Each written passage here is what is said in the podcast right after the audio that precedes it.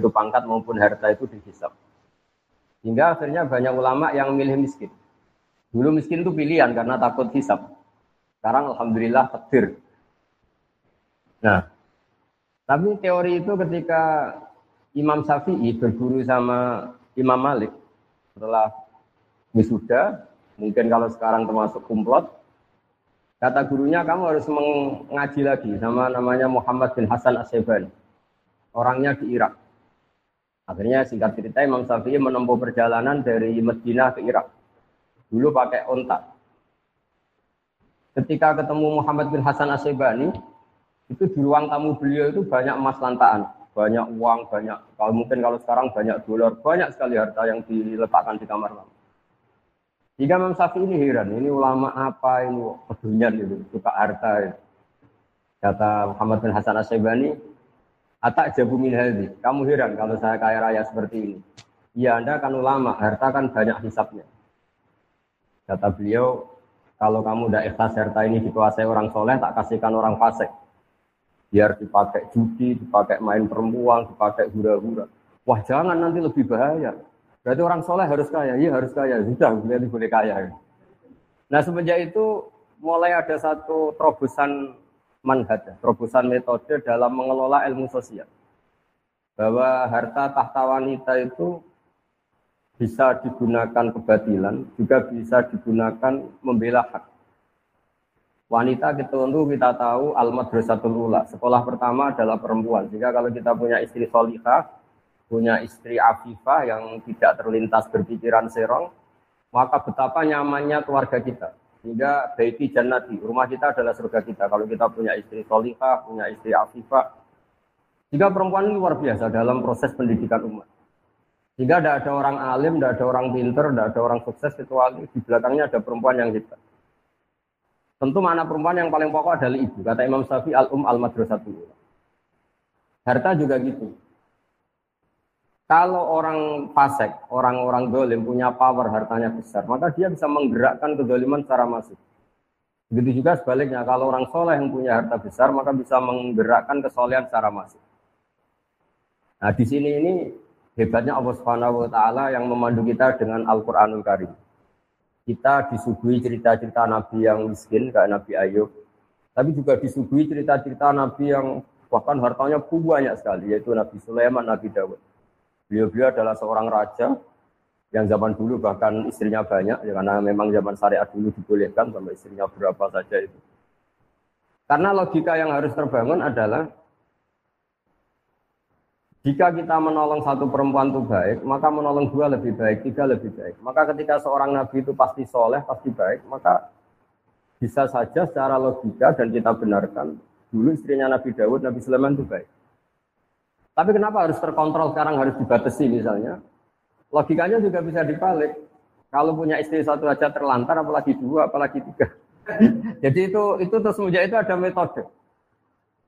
Ada metode untuk mengkontrol sosial. Jika dalam guyonan orang-orang Islam moderat sama Islam ekstrim, itu pernah terjadi perdebatan, yaitu ketika orang-orang yang sedang maksiat itu mau di ya katakan saja mau dibom oleh ekstremis. Kebetulan ekstremisnya ini suka ilmu, tanya. Kalau orang-orang yang maksiat itu dibom itu gimana? Mereka kan ngotori buminya Allah dengan maksiat. Bersama yang Islam moderat dijawab, kalau mereka mati dalam keadaan maksiat, itu mereka di neraka apa di surga? Di neraka kata. Kata yang moderat, akan ada murad dan nabi. Mereka muslim akhirnya mati masuk neraka itu apa yang diingin nabi apa enggak? Ya enggak, Nabi minyak umatnya masuk surga. Ya sudah, jangan dibom, biar tobat dulu baru mati katanya. Tapi biar mati biasa maksudnya. Sehingga ada metode-metode yang kita selalu akan akan pertanggungjawabkan di depan Allah Subhanahu wa taala. Caranya gimana?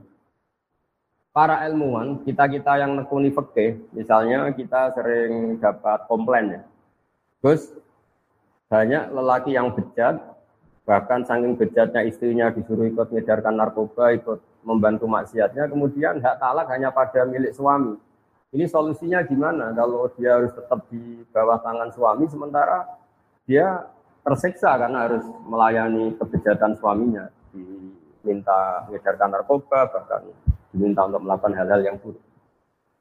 Jika di Islam kemudian semenjak itu ada rumus mulai zaman Nabi, tolak memang hak lelaki.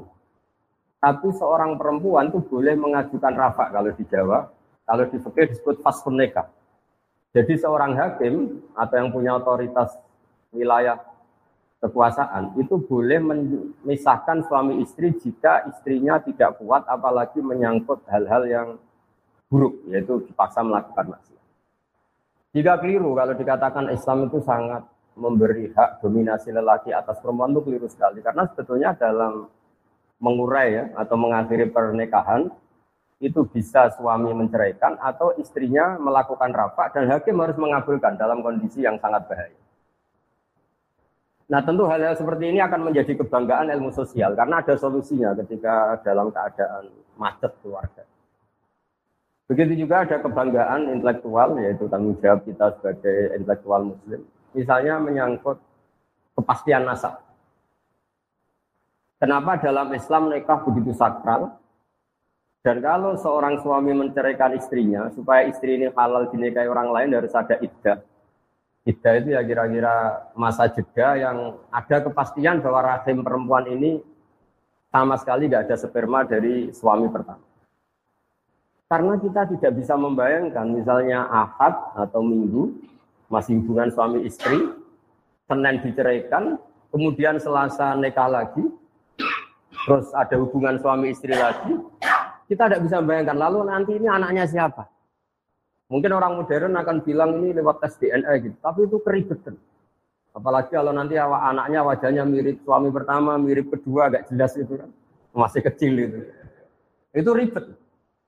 Tapi dengan teori iddah, teori tarob busul mar'ah, kalau istilahnya Quran ya tarob basna itu, maka kegamangan seperti ini hilang karena seorang istri yang terceraikan atau ditinggal mati suaminya, baik cerai talak maupun cerai meninggal, itu untuk menikah lagi ada aturannya. Di antara adalah baro aturahmiyah. Dipastikan rahimnya itu bersih dari zaut awal atau suami pertama. Nah, keilmuan yang bertanggung jawab atas substansi masalah ini juga ditekuni oleh ulama. Termasuk yang paling ekstrim adalah, dan ini sering saya utarakan ketika ngaji saya, absolutisme kebenaran dalam tauhid. Saya ulang lagi ya, absolutisme kebenaran dalam tauhid itu banyak ilmuwan tauhid, ulama tauhid, yang saking ekstrimnya memang mengatakan bahwa orang yang sudah iman, yaitu bersaksi la ilaha illallah Muhammad Rasulullah, itu tidak akan batal meskipun dia koruptor, meskipun dia maling, meskipun dia penjahat. Itu kan satu hal yang menurut ilmu sosial itu kayak paradok. Bagaimana Islam yang luhur, kemudian Islam yang luhur, iman yang luhur ini nggak bisa dibatalkan oleh kebejatan perilaku pelakunya atau pemeluk Islam. Kata pakar ahli tauhid dan itu berdasar hadis sahih, mangkola la ilaha illallah dakhalal jannah. Ya, mangkola la ilaha illallah dakhalal jannah. Nabi suatu saat kelihatan senyum-senyum ceria. Kemudian ditanya oleh Abu Dar, kebetulan di pinggir beliau ada Abu Dar, Ya Rasulullah, kenapa engkau senyum-senyum? Barusan Jibril datang ke saya, dan memberi kabar saya bahwa siapa pun dari umatku yang bertauhid secara benar, maka dia pasti masuk surga. Meskipun wa inzana wa insaraka, meskipun pernah zina, pernah malik. Itu Abu Dhar sampai tiga kali tanya, yang benar ya Rasulullah, masa pernah gitu masuk surga? Ya kata Nabi, sampai tiga kali. Nah, saya pernah ditanya seorang dosen, tanya, Gus, bagaimana itu bisa terjadi? Satu kesakralan iman yang boleh atau enggak terganggu oleh kesalahan perilaku pemeluknya, yaitu wa inzana wa insarah. Saya baca beberapa sarah hadis itu termasuk di Sarhun Nawawi. Jawabannya adalah di sini Nabi sedang menerangkan absolutisme kebenaran. Bukan masalah membolehkan zina apa enggak. Tentu zina tidak akan pernah boleh, maling tidak akan pernah boleh. Tapi Nabi ingin mengatakan absolutisme kebenaran itu enggak terganggu oleh pelaku. Kita yang punya gelar ya bilang satu tambah satu dua. Yang nggak punya gelar ya bilang dua. Musuh kita ya bilang dua. Rektor Al Azhar ya bilang dua. Anak yang penggembala kambing yang bilang dua. Semuanya akan bilang dua. Satu tambah satu akan bilang dua. Karena kebenaran satu tambah satu dua itu nggak boleh bersyarat boleh mengatakan dua kalau Anda rektor, boleh mengatakan dua kalau Anda soleh. Kalau tidak soleh kamu harus mengatakan tiga, tidak boleh. Kebenaran absolutisme harus harus sah, siapa pun yang mengatakan itu. Sama, kebenaran bahwa Allah Tuhan itu selalu sah, siapa pun yang mengatakan itu. Bahkan orang yang berkafir 100 tahun, dia kafir, saat itu melafalkan la ilaha illallah maka imannya langsung sah. Padahal berpuluh-puluh tahun dia kafir. Karena kebenaran absolut akan selalu sah tanpa memandang pelaku. Nah ini namanya pembel, uh, substansi kebenaran. Ini nggak akan terganggu oleh perilaku sosial. Kemudian ada ulama yang cara berpikir itu sosial. Bahwa Islam itu bisa menarik karena justru aturan-aturannya itu. Kita sebagai manusia tentu suka kalau negara ini tertib tanpa perzinaan, tanpa maling, tanpa korupsi. Dan Islam alhamdulillah mengharamkan itu semua dan mengancam itu semua dengan neraka. Sehingga karena sisi sosial ini begitu, maka kita alhamdulillah sebagai muslim. Hal-hal yang buruk diharamkan dan di antara ciri Nabi adalah mengharamkan yang haram. Jika kita selalu akan mengharamkan perzinaan, mengharamkan judi, mengharamkan dugem dan sebagainya. Tapi pertanyaannya adalah selalu ada kebenaran absolut yaitu iman. Boleh enggak kebenaran absolut terganggu oleh kesalahan sosial? Itu tadi. Kalau kebenaran absolut ya sudah nggak boleh diganggu oleh apa pun termasuk tadi kita mengatakan satu tambah satu dua. Orang baik ya bilang dua, orang buruk ya bilang dua, setengah baik setengah buruk ya akan bilang dua. Karena kebenaran absolut adalah kebenaran yang tidak, tidak boleh terganggu oleh apa pun. Nah di sini kenapa Nabi mengatakan wa inzana wa insarab. Tapi di balik yang sama, dengan porsi yang sama, Nabi pernah mengancam la yazni zani wa wa mu'min wa la sarik wa wa mu'min tidak pernah berzina seseorang kemudian dia saat itu berstatus mukmin dan tidak pernah maling seseorang kemudian saat itu dia berstatus mukmin. Lalu bagaimana dengan dua hadis ini yang sama-sama sahih? Oleh ulama dijawab, ketika seseorang zina atau maling itu pasti terinspirasi oleh kenakalannya, oleh nafsunya. Tidak ada sangkut paut dengan imannya. Karena yang namanya iman pasti mengajarkan kebenaran. Nah, di sini kemudian ada kelompok besar dalam madhab Islam, ada ahli sunnah wal jamaah yang berkeyakinan Islam, iman adalah satu keyakinan absolut. Jika kalau orang salah, dia tetap salah saja, tapi tidak sampai menjadi kafir. Ada kelompok khawarij yang mengatakan setiap kesalahan besar menjadikan seseorang kafir. Kita sekarang bikin analogi. Kalau seseorang sudah sah menjadi warga Indonesia, dia berKTP Indonesia, tidak pernah mengeluarkan diri dari warga Indonesia, kemudian dia jadi koruptor, tentu kita sepakat dia warga Indonesia. Soal kita hukum, kita beri sanksi, itu karena kesalahannya. Tapi dia tetap warga Indonesia. Karena dia warga Indonesia adalah status. Sementara kesalahan dia adalah kesalahan sebagai manusia. Jika madhab wali sunnah adalah seseorang yang melakukan dosa besar tetap mukmin, tapi nanti tetap disiksa di neraka entah berapa lamanya. Kita juga belum mengkonfirmasi sama malaikat Malik ini, penjagaan nerakanya ini.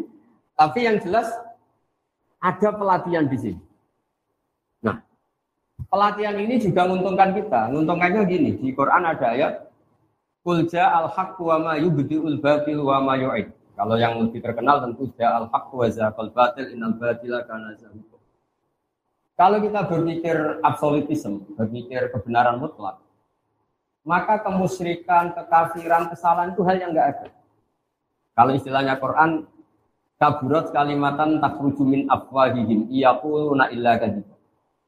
Misalnya ini saya pegang jam tangan, mungkin ini dari aluminium atau besi. Terus saya mengatakan begini, jam tangan saya ini dari kayu. Maka kalimat ini tidak menjadi kalimat opini, tapi menjadi satu kesalahan. Karena itu kalimat yang salah. Jika kalau Tuhan itu hanya Allah, maka hakikat yang ada ya Tuhan itu hanya Allah, bukan yang lain. Jika apa pun banyaknya orang musyrik itu dianggap tidak ada. Wa ma yubdiul batil wa ma itu sesuatu yang batal, yang enggak benar itu pasti enggak ada. Karena tadi fakta bahwa jam ini dari kayu adalah enggak ada. Meskipun yang mengatakan ada, mungkin yang mengatakan itu karena salah ucap atau kebodohan atau keyakinan yang keliru, tapi hakikat ini tidak. Nah di sini hebatnya Islam. Islam pertama datang termasuk wa allama Adam al asma. Pertama Nabi Adam diajari adalah menamai sesuatu sesuai proporsinya, sesuai statusnya. Jadi andaikan dari dulu orang kafir Quraisy mengatakan, wah ini pahatan batu dari Magelang gitu, atau ini batu dari Ponorogo, jenis batunya ini, pemahatnya ini, harganya ini. Mungkin mereka hanya bilang ini batu yang dipahat. Tapi gara-gara ini diberi gelar, diberi penamaan manat, pemberi, al-uzza, ini satu hal yang agung, satu hal yang besar. Hubal. Sehingga terus orang itu gampang, wow kalau saya melecehkan ini pasti saya kualat. Tapi hakikatnya ini tetap batu. Nah, jika apakah ada Tuhan selain Allah? Ya jawabannya tidak ada, karena selalu Tuhan hanya Allah taala. Tapi apakah ada orang yang menuhankan selain Allah? Hanya. Ini dibedakan antara hak selalu satu. Ya hak selalu satu dan kebatilan selalu nggak ada. Tapi yang mengatakan ada, yang meyakini ada, tapi kebatilan sendiri yang di, ini banyak juga ulama yang spesial membela al fatwa zakat. Seperti saya mengatakan baju saya ini putih. Ya sudah putih.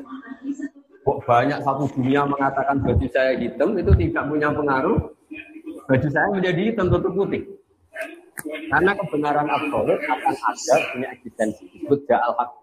Wazatul batil. Yang batil pasti nggak ada. Memang itu tidak satu Kemudian ilmu sosial atau ilmu yang didiktekan karena satu hal tertentu ini punya pengaruh. Yaitu misalnya sesuatu ini putih. Gara-gara mata kita rabun mengatakan itu hitam. Atau sesuatu itu hitam karena kita punya penyakit tertentu di mata kelihatan biru. Nah, di sini ya kalau ulama mengatakan mulai ada hijab. Sebetulnya manusia tahu bahwa Tuhan hakiki adalah harusnya Tuhan yang awal. Karena nggak mungkin langit bumi ini diciptakan sesuatu yang lebih terbelakang dari langit bumi. Sehingga Allah mensifati dirinya al-awwal. Namanya pencipta harus wujud lebih dulu, al-awwal.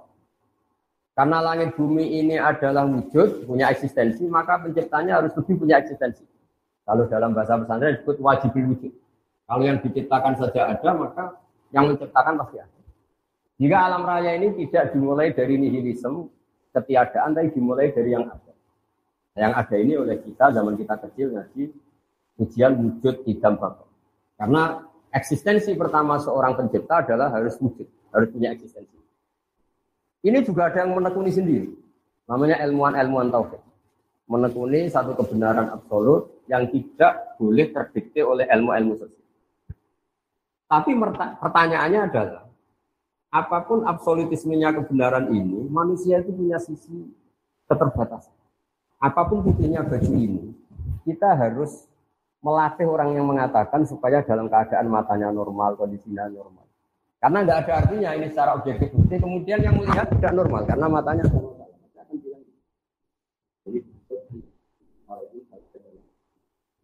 Jadi kalau ada satu kesalahan, pasti ada problem. Nah hakikat dari alam raya ini Ija al-haqqu wa ma yubdi batilu wa ma Sekali hak itu datang, maka satu kesalahan ini pasti ada. Jika dalam awal surat kafir dijelaskan mereka berkomentar tentang Tuhan seperti ini.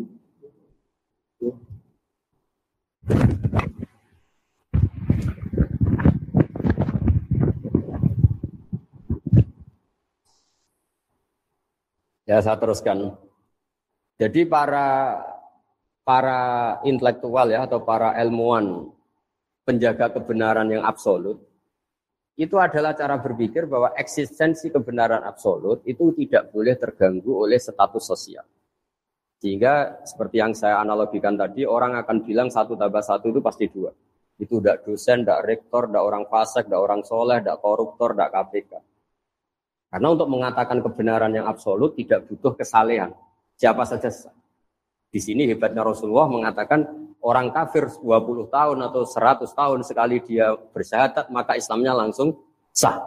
Tanpa harus dia mensucikan diri, diri dulu, ini itu enggak. Karena ini kebenaran yang absolut. Sehingga eh, keyakinan mainstream ulama seluruh dunia, kalau ada orang muslim melakukan dosa besar, maka dia tetap muslim dan dosanya tetap dosa. Tidak boleh orang menjadi kafir hanya karena melakukan kesalahan. Sama kita selalu warga Indonesia karena berKTP Indonesia, berstatus Indonesia, meskipun kita koruptor, tetap kita warga Indonesia. Nah, mulai benar-benar keluar warga Indonesia kalau kita merubah jati diri kita, KTP kita, paspor kita. Sama, kita menjadi kafir kalau sudah merubah Tuhan kita. Dari Tuhan Allah menjadi Tuhan apa, itu benar-benar menjadi kafir. Tapi selagi kita cara bertauhid adalah la ilaha Muhammadur Rasulullah, maka imannya sah. Nah, kemudian yang kedua menyangkut sosial. Tapi dalam mengawal keimanan ini, nggak semudah itu tadi. Kita tidak mudah melatih orang mengatakan baju ini putih, tanpa dia punya perangkat, matanya sehat, kondisinya cerah. Karena untuk mengatakan putih itu butuh kesaksian bahwa itu putih. Dan bisa mengatakan itu putih kalau matanya normal tanpa ada penyakit. Nah di sini ini terus ada gerakan ulama melawan hijab. Makanya di juz amma itu, di awal-awal kita ngaji juz amma yang masih juz 30 itu, kalau mengistilahkan orang-orang kafir, kalla innahum arrobihim yauma idil lamah jubun. Orang kafir itu siapa? Adalah orang yang cara melihat Tuhannya itu ada hijab, ada pembatas. Jika sesuatu yang putih karena dia ada sekat, akan dikatakan tidak putih. Islam itu agama yang mengajarkan daily wa Allah nggak boleh ada hijab. Jika kita diajarkan sholat, diajarkan munajat, diajarkan wiridan, supaya nggak ada sekat benana wa Allah antara kita dan Allah. Diharapkan kalau nggak ada sekat, itu kemudian ada kebenaran hakiki yang kita kenali. Barokahnya mengenali kebenaran hakiki ini, iman kita menjadi mantap. Nah, kalau sudah mantap, itu yang istilahnya Allah di jelaskan yusab gitu ladina amanu bil qawli tsabiti fil hayati dunya fil akhirah. Bahwa orang mukmin akan ditetapkan imannya sebagaimana iman itu sendiri adalah al tsabit. Memang satu statement atau satu status atau satu fakta yang nyata. Beda dengan orang kafir ketika misalnya menyembah batu atau menyembah manusia, Nanti di akhirat sama Allah dipanggil. Tuhan kamu siapa? Batu Gusti. Tuhan kamu siapa? Manusia ini. Mana itu?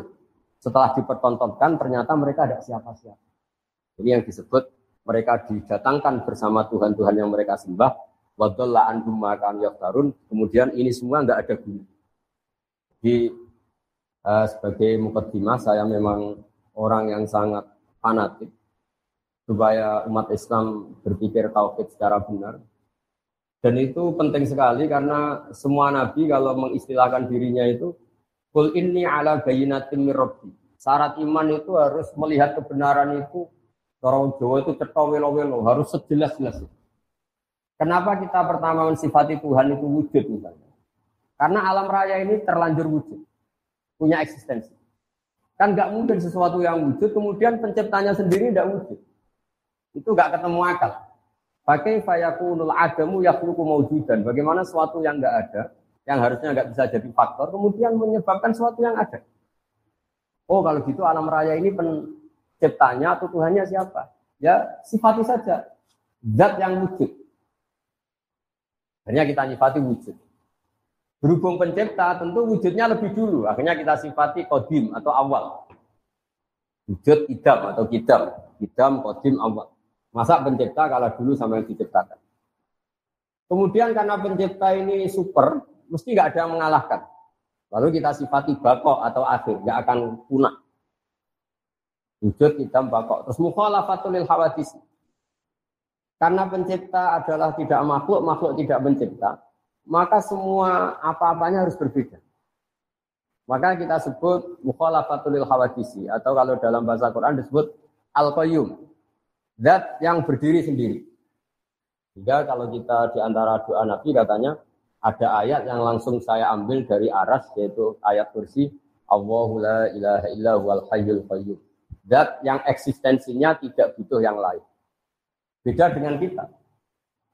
Kalau dalam ilmu tasawuf, apa pun hebatnya kita, meskipun kita penguasa dunia sekalipun, itu kalau dalam ilmu tasawuf nggak makan lemes, Bagaimana kita katakan penguasa dunia sementara nggak minum lemes, nggak makan lemes. Kerennya gimana? Kita hanya bergantung sepiring nasi, bergantung segelas air. Tapi kita memaklumatkan diri sebagai penguasa dunia. Sehingga itu betul-betul doif. Betul-betul kita ini makhluk yang lemah. Sehingga ketika Allah mencibir Fir'aun atau mencibir Namrud, itu hanya dengan kata-kata, kalau dia Tuhan, itu dia harusnya nggak makan. Bagaimana Tuhan kemudian kalau nggak makan kangkung itu lemes, nggak makan nasi itu lemes. Itu nggak kebayang. Jika Allah mensifati dirinya, wah wa yut'imu wa Saya ini Tuhan. Sifat dasar saya itu yut'imu, memberi makan. Dan saya tidak perlu makan. Ketika Allah mensifati hubungannya dengan makhluknya, saya pemberi rizki. Dan saya tidak butuh mereka memberi rizki saya. Wama khalaqul jinna wal insa illa liya'budun. Saya tidak menciptakan manusia dan jin kecuali mereka supaya mengenali saya, menyembah saya. Ma uridu minhum rizki wa ma uridu minhum ayutimun. Saya tidak ingin mereka memberi rizki ke kita dan mereka memberi makan ke kita. Para intelektual ini juga berpikir keras supaya tauhid ini terjaga dengan berpikir yang baik, dengan akidah yang baik, dengan logika yang baik. Nah, ini berjaga-jaga ja'al haqqu wa zahaqal batil innal batila kana zahuqa. Hak itu yang punya eksistensi, barang yang enggak hak itu selamanya hakikatnya enggak. Pemeluknya banyak, pengikutnya banyak, tapi hakikatnya enggak pernah. Karena yang dikatakan hakikat adalah sesuatu yang punya eksistensi absolut. Jika misalnya hakikat Tuhan ya tetap satu. Hakikat Tuhan ya hanya Allah. Bukan Lata, bukan Hubal, bukan dan sebagainya. Sehingga kalau ada kalimat yang salah, itu yang ada itu yang mengatakan bukan kalimat itu. Kalimat sendiri itu tidak punya konklusi apa-apa karena memang nyatanya tidak ada. Makanya kata Allah, kaburat kalimatan takhruju afwahihi. Itu menjadi kalimat, menjadi kata-kata karena diucapkan oleh lesan, tapi tidak menunjuk hakikat. Jadi misalnya saya mengatakan baju saya ini hitam, itu menjadi kata-kata yang saya ucapkan. Tapi tidak menjadi kalimat yang menunjukkan kebenaran, karena itu salah. Jika kalau kalimat yang salah itu istilah Tuhan, itu kalimat yang menjadi kata-kata karena keluar dari mulut. Yang benar adalah al ismu ya dulu alal musamma. Kalau sudah menjadi kalimat, misalnya ini saya katakan jam, ya memang benar-benar jam. Kalau ini saya katakan pulpen, harus benar-benar pulpen. Yang namanya al ismu harus ya dulu alal musamma. Namanya penamaan harus sesuai hakikat yang dinamai. Hingga ini pentingnya. Kenapa Nabi Adam pertama diajari nama? Wa allama Adam al asma. Karena nanti kesalahan dunia adalah kesalahan memberi nama. Jika banyak orang kafir Quraisy menyembah Hubal, Lata, Uzza karena memberi nama ini, wah ini penguasa, ini pemberi. Nah, sehingga semua nabi mengatakan pada kaumnya, India illa asma'un sammaitumuha antum wa abaukum ma anjalallahu biha min sultan. Itu gara-gara Anda salah memberi nama, jika kemudian Anda meniwa-niwakan seperti itu. Coba kalau dari dulu batu-batu itu dikatakan batu yang dipahat, batu yang dipecah, batu yang diukir. Tentu ini nggak sakral. Tapi gara-gara ini dikatakan ini Tuhan. Kalau kamu tidak memberi sesaji maka kamu akan kena gini gini gini. Terus kayak dia mana gitu. Ya ini penting saya utarakan supaya tanggung jawab intelektual kita dalam dakwah Islam. Pertama adalah kebenaran tauhid, kebenaran absolut. Iqra bismi rabbikal ladzi khalaq khalaqal insana min Terus terakhir ini masih punya waktu mungkin 10 menit untuk Nah, untuk mengan, untuk mengawal kebenaran absolut itu juga dibutuhkan ilmu yang namanya tasawuf. Ilmu tasawuf itu ilmu yang seseorang itu disuruh berpikir objektif. Misalnya begini, saya ini semua seluruh di Indonesia, seluruh dunia akan biasa mengatakan baju saya ini putih. Akan mengatakan misalnya pulpen saya ini biru. Dan itu kita biasa mengatakan itu tanpa nunggu digaji. Saya tidak perlu seperti ini. Saya akan mengatakan ini putih kalau saya dibayar satu juta. Biasa kita ikhlas mengatakan baju ini putih tanpa ada yang bayar satu juta.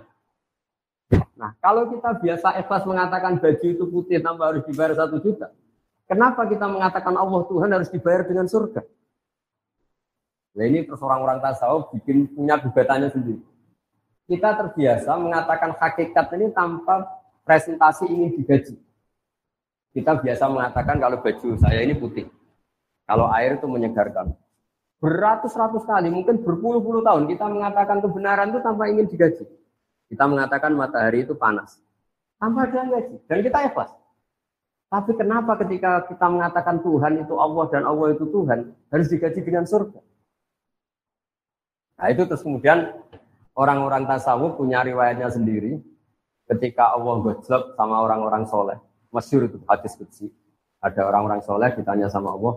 Kamu menyembah saya karena apa? Ya karena saya ingin masuk surga ya Allah.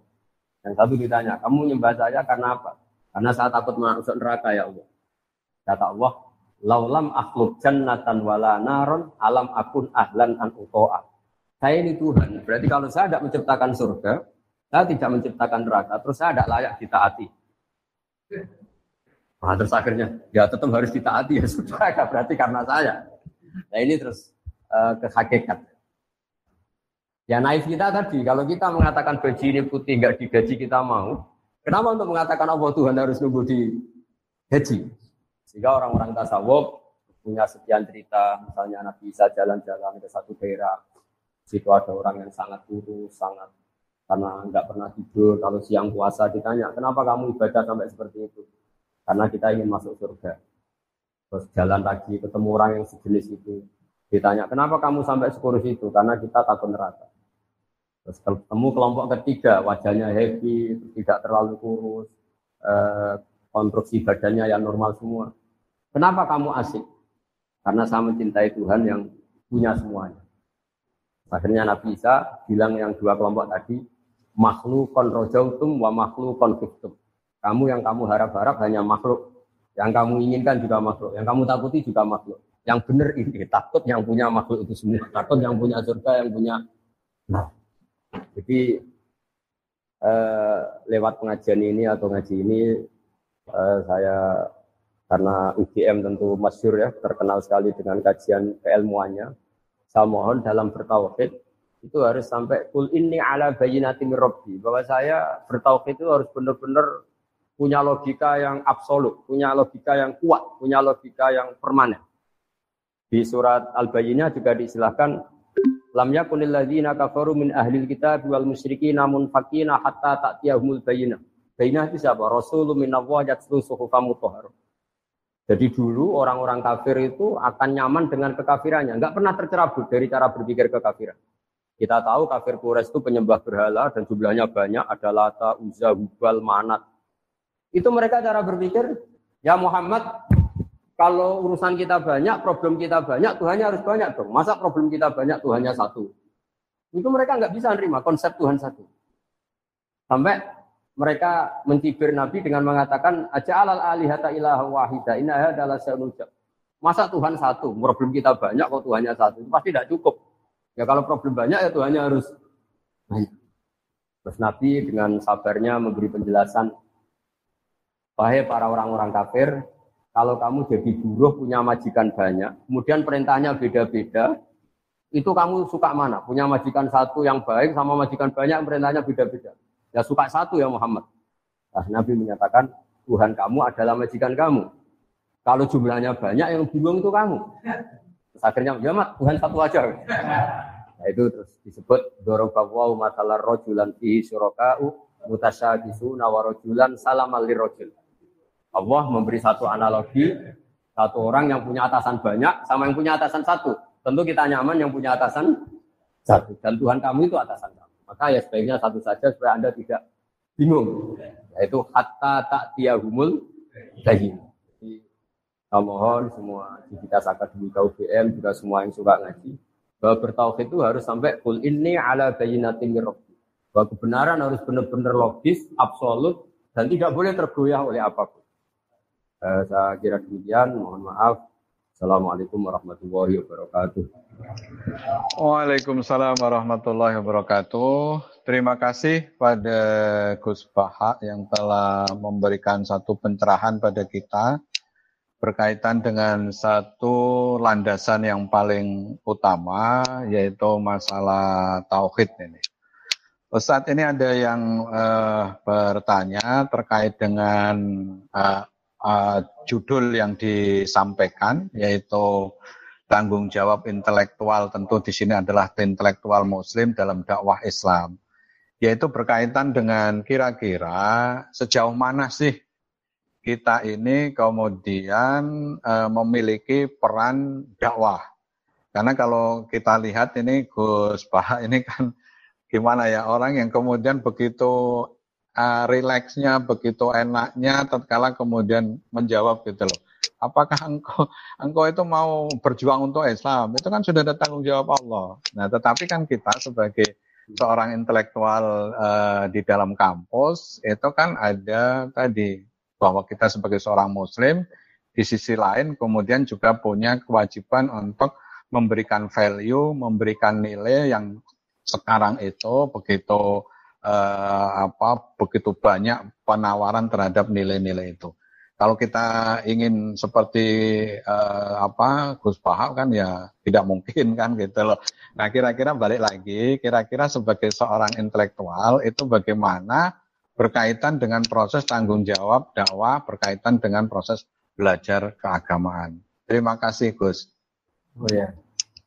Jadi memang Kenapa saya sering bikin statement Islam itu tidak usah kamu pikir itu pasti diurusi oleh Allah Subhanahu wa. Sebetulnya itu bentuk counter ya. Karena banyak pemikir Islam yang karena mungkin kurang baca atau nekuni Islam, justru gara-gara pikiran dia ini Islam tambah ruwet. Dan reportnya itu di atas namakan Islam. Jika saya mengkonter itu dengan mengatakan Islam itu tidak usah kamu pikir, karena panduannya jelas. Kita nggak usah mikir Islam pun. Kalau sesuai panduan Islam pasti dengan sendirinya itu dakwah. Karena Islam wajibkan mengajar. Islam mengharamkan kitmanul ilmi menyembunyikan ilmu.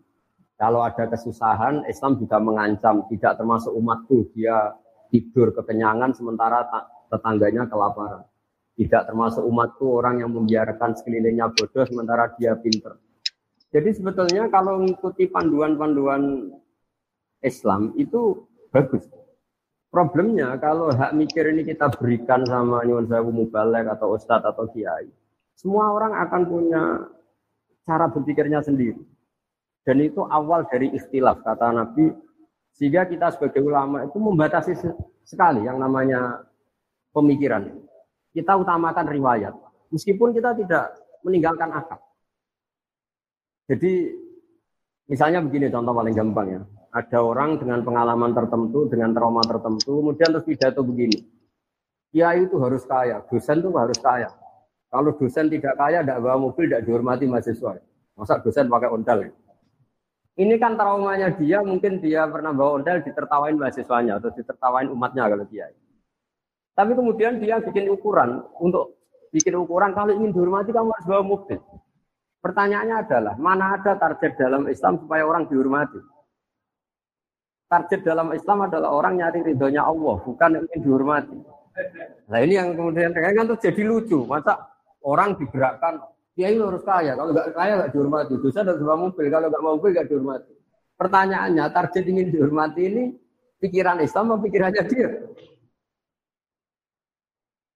Nah, tentu kita tetap tanggung jawab terhadap perjalanan agama ini, kita memberi kontribusi, tapi dengan cara tadi.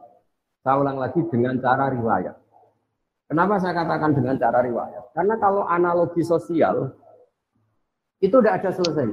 Misalnya begini, saya sering ditanya, Gus, sebaiknya orang itu ramah apa enggak? Misalnya kita punya istri, sebaiknya ramah apa enggak? Itu di Quran itu Ini ilmu sosial ya. Wahai para istri Nabi, istri Nabi itu cantik-cantik. Kalau kamu ketemu lelaki lain, itu falah tasdok nabil kauli. Justru kamu nggak boleh terlalu ramah. Karena kalau terlalu lama, falah tasdok nabil kauli, fayat ma'al lagi fi qalbihi. Ada perempuan cantik yang ketemu bapak-bapak ramah, senyum. Mungkin pikiran lelaki ini bukan dinilai ramah. Wah berarti ini mau sama saya, kan jadi repot.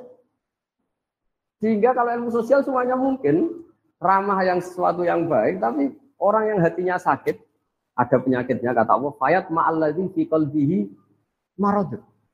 Kita sopan sama orang, sama orang sopan terkenal dermawan. Kena penipu, ini dianggap satu objek. Wah, kapan-kapan nipu orang ini ya, potongannya kok gampang ditipu. Jadi ilmu sosial itu ilmu yang mengeruat. Karena kebaikan sosial ini akan dimanfaatkan orang-orang fasik, orang-orang durhaka untuk keburukan. Sehingga Islam itu mengelola sosial itu Ya agak gampang karena memang logika sosial itu. Makanya pertama Imam Syafi'i ngaji Imam Malik itu gejolokannya gini dan saya mengenang betul gejolokan itu. Ya Syafi'i, wahai Syafi'i, Kamu punya dua pembantu. Terus dua pembantu ini yang satu kamu cerdas, yang satu ini cerdas kamu perintahkan. Ikhla hadis sofro. Batu besar itu coba kamu tarik, kamu bongkar. Fa'inna tahtaha daban, karena di bawah itu ada emas. Terus yang satu nggak tanya, langsung dibongkar. Ketika yang satu langsung bongkar, ditanya, kenapa kamu tidak tanya maksud saya apa? Terus kata pembantu tadi, saya hanya ingin nurut sama jenengan. Jadi gak penting di bawah ada emas apa enggak. Kalau yang nyuruh jenengan tetap saya bongkar. Yang satu enggak. Kalau ada apanya bos? Ada emasnya. Ya sudah saya bongkar. Kalau nggak ada emasnya ya ngapain? Kamu seneng mana? Kata Imam Syafi'i ya, ya seneng yang loyal, seneng yang loyal tanpa mikir. Kadang kita beragama itu butuhnya itu sami'na wa atoknya. Ya saya ulang lagi, karena karena sekali semua agama ini di, dipikir, itu nanti ya repot. Ya tadi misalnya gini, ini yang tren ya di zaman akhir. Kita misalnya mengkaji sholat. Mengkaji sholat itu ada yang, oh fungsinya rukuk begini, fungsinya sujud begini, ini peregangan, ini pernafasan. Lama-lama sholat ini kayak senam yoga. Lama-lama ada yang tanya, banyak yang sholat kok penyakitan ya nggak sholat kok enggak gitu. Jadi kita sebagai ulama itu mikirnya gini, nggak mungkin Allah bikin gerakan tertentu tidak ada hikmahnya. Tapi jangan sampai hikmah ini kemudian yang menjadi alasan hukum itu. Karena kalau hikmahnya rukuk misalnya peregangan, suatu saat ada gerakan tubuh yang lebih efektif untuk peregangan, lama-lama orang meninggalkan rukuk. Nah, Bapak Ensir, ulama itu berpikir gitu. Jadi berpikir ini nuruti akal apa nuruti logika. Kalau nuruti logika tadi takutnya, misalnya puasa itu supaya sehat. Terus ada orang yang bilang, tapi saya kalau puasa malah sakit. Jadi, nah makanya dalam sisi sisi ilmu sosial ya logika sosial itu khazanah kita. Saya mungkin termasuk kiai muda yang punya banyak khazanah tentang dialek sosial yang diajukan Allah Subhanahu wa taala kepada para kekasihnya. Karena tebaannya itu banyak. Jadi misalnya tadi ada seorang rektor atau kiai top atau bos itu selalu mikir sama anak buah. Kemungkinannya ini menena bukan anak buah karena dipikir majikan tanpa mendelegasikan. Jadi kalau kita terlalu manja sama anak, mikir anak, nanti anaknya saya enak mau mikir, mikir bapak. Jadi kalau nggak mikir, anak merasa agak disayang. Ini gimana bapak udah mikir anaknya? Nah, jadi artinya gini, kenapa saya sering bikin statement, aku mau rasa pikir supaya Allah. Maksud saya, takut saya pikiran ini menjadi pijakan hukum. Padahal sementara pikiran ini bikinan kita. Bukan ada riwayat bersandar dari Rasulullah Shallallahu Alaihi Wasallam. Kayak tadi misalnya kita ngomong kalau kiai tidak bawa mobil tidak dihormati. Kalau dosen tidak mobil tidak dihormati. Pertanyaannya, mana ada target dalam Islam ingin dihormati? Jadi itu sebetulnya tentang itu, bukan. Tadi kita tetap bertanggung jawab terhadap perjalanan Islam ini, termasuk hikmah-hikmah tadi. Kenapa ada kebenaran absolut yang kita jaga, yang seperti tadi yang saya katakan, tapi juga ada kebenaran sosial yang juga harus kita jaga. Jika ada hadis mangkola la ilaha illallah jannah wa in zana wa in sarafah, tapi juga ada hadis la yazni fi najli wa huwa mu'min. Karena ini untuk menjaga keseimbangan antara kebenaran absolut dengan kebenaran sosial. Ya saya kira demikian. Terima kasih Gus Baha ya. Uh, ada pertanyaan lain ini uh, konteksnya adalah ada yang mengatakan tentang uh, ilmu yang wajib ain aja wajib kifayah. Ya. Nah, ada yang mengatakan bahwa yang wajib ain itu adalah ilmu agama. Nah, wajib kifayahnya itu adalah ilmu-ilmu yang lain. Tetapi ada yang membantah. Kebetulan kami ini eh, base campnya ada di Fakultas Teknik. Bukankah eh, orang tua itu eh, mengirim belajar ke Fakultas Teknik atau sebaliknya? Kami dari Fakultas Psikologi bahwa wajibnya itu psikologi. Nah, pemahaman tentang uh, ilmu yang wajib ain, wajib kifayah, berkaitan dengan tadi tanggung jawab kalau itu intelektual muslim atau mungkin sebagai mahasiswa muslim itu esensinya seperti apa Gus? Terima kasih. Uh, saya kira demikian. Jadi kita-kita yang nekuni Al-Quran ya, saya akan nekuni tafsir ya. Sebetulnya dikotomi itu memang nggak pernah ada ya. Misalnya kita yang nekuni ilmu astronomi ya, atau falak ya. Kan lalu misalnya ilmu astronomi dianggap itu ilmu umum. Ilmu geologi juga dianggap ilmu umum. Padahal kita-kita yang nekuni tafsir, itu ya biasa bicarakan misalnya waladhi ta'ala samsa dia awal qamara nura wa qaddarahu manazila li ta'lamu adada sinin awal hisab. Bahwa Allah yang menciptakan sedemikian rupa bahwa al-qamar rembulan punya sekian manazil yang dengan manazil itu li ta'lamu adada sinin awal hisab. Kamu tahu hitungan waktu. Artinya kalau yang dikatakan Quran pasti itu namanya ilmu agama dong. Tapi disiplin ini kemudian dikatakan ilmu umum. Misalnya menyangkut biologi. Dari awal Allah mengatakan wafil ardi kita mutajawirat bahwa konstruksi bumi ini lempengan-lempengan karena kita itu zamannya kita. Bumi ini lempengan-lempengan yang saling berdampingan. Jadi dari awal kalau dalam bahasa Arab bumi diciptakan Allah tidak basito, tidak satu elemen. Tapi kita umutajawirat, satu lempengan-lempengan yang dipasang. Makanya potensi gempanya tinggi. Nah, kemudian setelah ilmu agama itu identik dengan caranya sholat, caranya haji, dan ilmu umum itu yang menekuni alam. Kemudian mulai itu ada dikotomi bahwa ilmu umum itu sudah agama, agama ada ilmu umum. Sebenarnya kita-kita yang nekuni tafsir, nekuni Quran itu enggak ada. Ya tapi ini ya sudah lah, sudah memang. Sosial juga sama. Misalnya negara mewajibkan memikir rakyatnya di kita kaidah fikih kita juga tasarruful imam ala ra'iyah manutun di maslahah bahwa hubungannya imam presiden dengan rakyat adalah hubungan kemaslahatan. Dan kita juga punya aturan-aturan kalau presiden atau wali amri memerintahkan sesuatu yang tidak maksiat kita wajib loyal. Nah tapi kemudian tadi eh, entah di mana asal usulnya ilmu agama ini dianggap yang berdoain itu ilmu agama, tapi ilmu agama yang mana? Sebetulnya karena ilmu agama itu banyak mengetahui halal haram itu ya berdoain. Terus ngerti najis dan sebagainya juga berdoain. Tapi sebetulnya di antara aturan agama adalah mengerti bahaya yang dan tidak bahaya. Di situ juga ada misalnya sistem alam ini kalau digrogoti itu akan terjadi gini-gini likuifaksi. Itu ya dibicarakan misalnya amin teman fisama sifat bikumul ardo ya tamur. Kamu hati-hati di bumi, potensi bumi itu bisa tamur, bisa melumer, bisa likuifaksi. Terus kata Allah, kamu di bumi juga jangan merasa aman. Sahaja benda di langit setiap saat itu bisa jatuh. Ayu sila alikum hasiban. Misalnya meteor setiap saat juga bisa jatuh. Nah, Quran itu membicarakan semuanya. Mulai ilmu agama. Tapi lama-lama ini dikatakan ilmu umum. Nah, kenapa ulama tidak berontak? Ini saya beri bocorannya. Karena ilmu umum ini, ilmu-ilmu yang dikatakan umum ini, misalnya di teknik atau di biologi atau di astronomi, ini ilmuwan-ilmuwan itu mengalami perkembangan.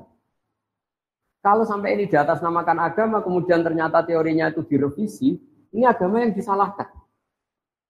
Jika daripada gitu ya biarin saja dikatakan ilmu umum supaya nanti kalau ada penelitian ini salah benarnya bukan dikaitkan dengan agama tapi dengan penelitinya.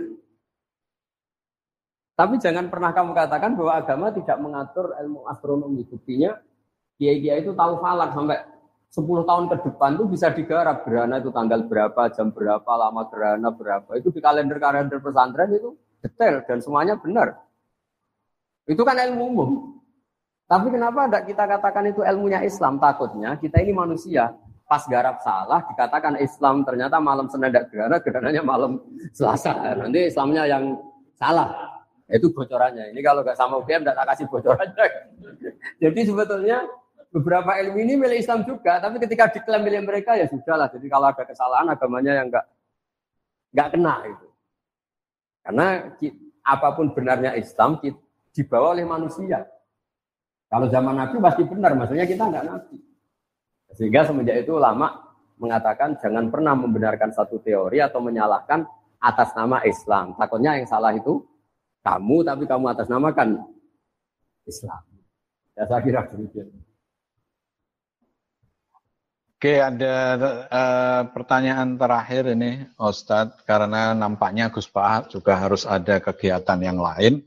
Ini berkaitan dengan masalah tauhid yang absolut tadi. Kemudian beliau bertanya dikaitkan dengan uh, pemahaman kafir yang uh, di suatu saat itu pernah menjadi rame itu loh. Jadi esensinya sebenarnya uh, seperti apa sih uh, definisi atau hal yang terkait dengan kafir yang kemudian dikaitkan dengan uh, surat ya ayuhal kafirun. Nah, saya kira ini pertanyaan yang terakhir uh, karena Gus Baha ada kegiatan yang lain. Terima kasih Gus.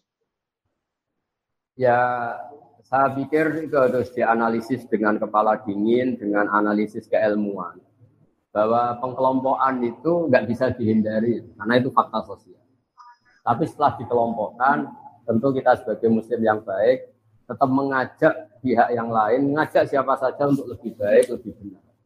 Jadi misalnya istilah kafir, istilah munafik, istilah apa saja. Memang mau tidak mau, memang kita mau tidak mau harus mengelompokkan sesuai pilihan-pilihan orang-orang itu. Tapi itu normal saja secara keilmuan. Tapi Islam selalu Wakulu linnasi husna. Kepada siapa saja kamu harus berkata-kata yang baik. Bermuamalah secara baik. Hingga misalnya Islam membolehkan perang, itu nunggu udina lilladzina yuqatalun. Kalau kamu diperangi baru boleh perang. Wa akhrijuhum min haitsu akhrajukum. Kalau kamu diusir baru boleh usir. Jadi kalau penstatusan yang seperti itu, ibarat gini lah, kita punya mahasiswa yang nakal ya, yang yang sering bolos. Ya kita sebut, wahai mahasiswa yang bolos. Tapi memang kata bolos itu harus disematkan karena dia sedang berstatus seperti itu. Tapi atas nama kita sebagai orang tua ingin dia lebih baik. Jadi penstatusan itu bukan bukan hal yang harus menjadi pemecah bangsa. Kayak biasa. Bahkan kalau kata-kata ahli tafsir mengatakan Allah sangat sayangnya sama hambanya, sing kafir wis diceluk dikandani. itu artinya kan Allah masih memanggil-manggil itu. Jadi Sing kafir dipanggil-panggil untuk kembali, saking baiknya Allah. Sehingga ya jadi makanya apa ya pengkelompokan itu kan ya sudah normal saja. Artinya memang pilihan mereka beda ya, namaannya juga beda, statusnya beda. Tapi itu tidak perlu menjadi alat konflik. Kita niru piagam Madinah, niru suku Debia bahwa dakwah ya bil hikmati wal hasanah karena la ikroha agama ini tidak perlu dipaksakan, tetap bayar harus minal yang benar pasti ya sudah kelihatan benar, yang salah kelihatan salah. Saya kira demikian, mohon maaf semua. Assalamualaikum warahmatullahi wabarakatuh.